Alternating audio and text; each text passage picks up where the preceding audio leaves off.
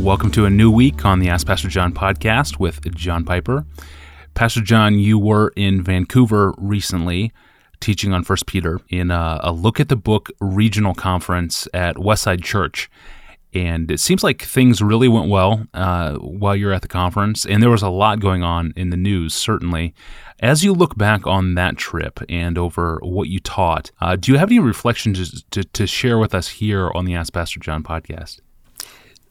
The earthquake in Nepal happened while I was there, which for me personally, and I think for others as well, put the second half of our study. It happened on, we knew about it as we began Saturday morning.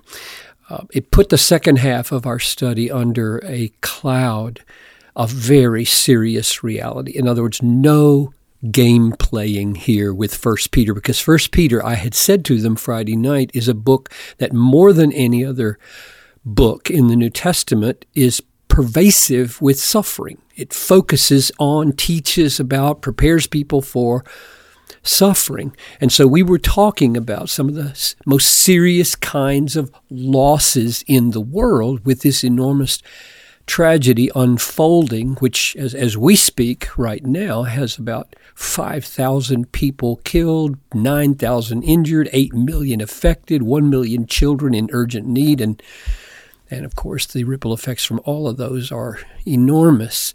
And I think what I want to say, Tony, in response to that event and that moment in my life and that seminar is that there is a kind of sequence to the responses that Christians should have, reflective Christians especially. If we get the sequence wrong or the spirit of the sequence wrong, we may do more damage than good if we open our mouths, or if we don't open our mouths. So here's what I mean by the sequence. Number one, I think the first response we should have when we hear a news like this earthquake is a heart that feels empathy or compassion. In other words, we should use immediately by reflex our imaginations to imagine that we are trapped under the rubble and wishing somebody would find us, or our child is trapped under the rubble and we're standing outside frantic to find the child. In other words, use our imaginations to feel what is being felt and then to feel compassion and do neighbor love. Love your neighbor as you love yourself, even before your hands can move a muscle. I think that's the first thing that should happen, and we should repent if it's not happening. Second, rising up in my heart should then be, after that kind of compassionate empathy, prayers of desire for the good of those who've experienced the greatest losses. We're Christians.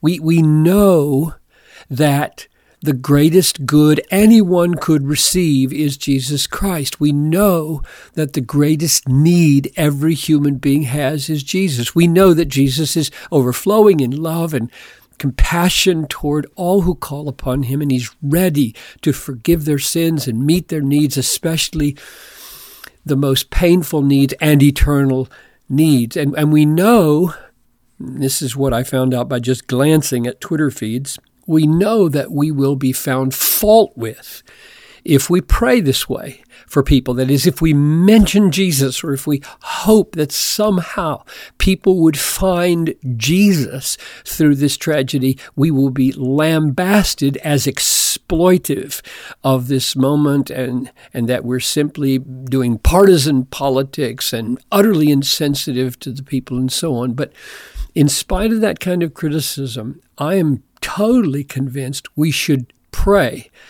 And pray something like this. I tried to formulate in my mind how should I pray. I try to do this every time a calamity comes along. So my prayer would go something like this: Oh God, Have mercy on those who have experienced the greatest losses here. Have mercy on those who've lost their most cherished family members, children who've lost their parents, wives who've lost their husbands, thousands who've lost every earthly possession. Raise up, O God, every resource for the supply of the most urgent physical needs that the Nepalese people have. And Father, in your great mercy, grant that your people, Christians, would be among those who make the greatest sacrifices to meet the needs. And would you grant that thousands and thousands of people would be led through these mercies to see the merciful hand of God, yourself, the Father of our Lord Jesus, and that they would meet Jesus as their most precious friend and the Savior of their souls, the one of infinite power, great compassion, who could give them a future and a hope for this world and the next. So I think, Tony, we should pray like that regardless of what anybody says.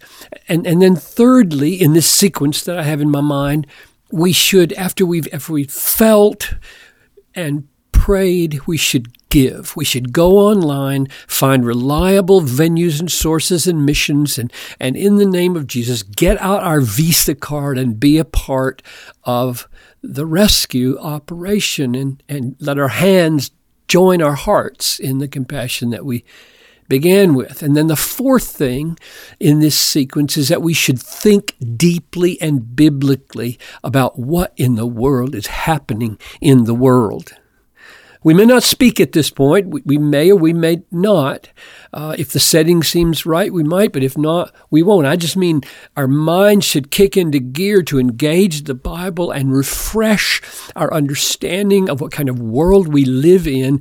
And I think the very first aspect of that would be to respond to Jesus' words addressed to us when we take him, the problem of Nepal, or the Tower of Siloam, on which 18 people fell, to which he responded, are those 18 people, do you think that they are worse offenders than all the others who live in Jerusalem? No, I tell you, but unless you repent, you will all likewise perish. Luke 13. In other words, I should hear the Lord God Almighty address me, Piper, do you think that you don't deserve to be under that rubble? So get that right in your head. You deserve to be there, and unless you repent, you will be there sooner or later. So it should have a profoundly sobering effect on me as a Christian. The article that we put up at Desiring God about praying for Nepal said that the man who was in Nepal who wrote it knew of 30 Christians who had been killed. So it's Christians and non-Christians who are swept away in these kinds of calamities. It's a word for us before it's a word for anybody else. And the last thing in this sequence, after we have felt and after we've prayed and after we've given and after we've thought and repented, then we might, and here timing really matters and tone really matters and content really matters, we might speak a biblical perspective on why are these calamities in the world. And that's what I tried to do then, Lord's Day morning.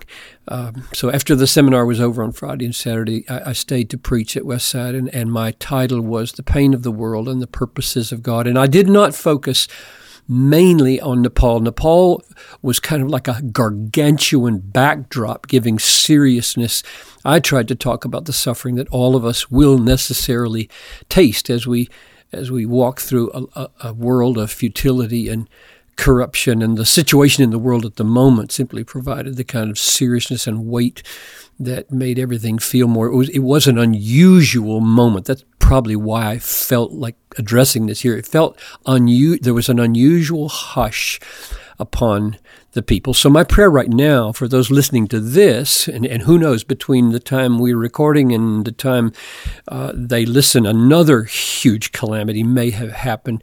My prayer for this is that people would have great compassion and would have great prayerfulness and great generosity and great biblical thoughtfulness and great wisdom about what to say and when to say it.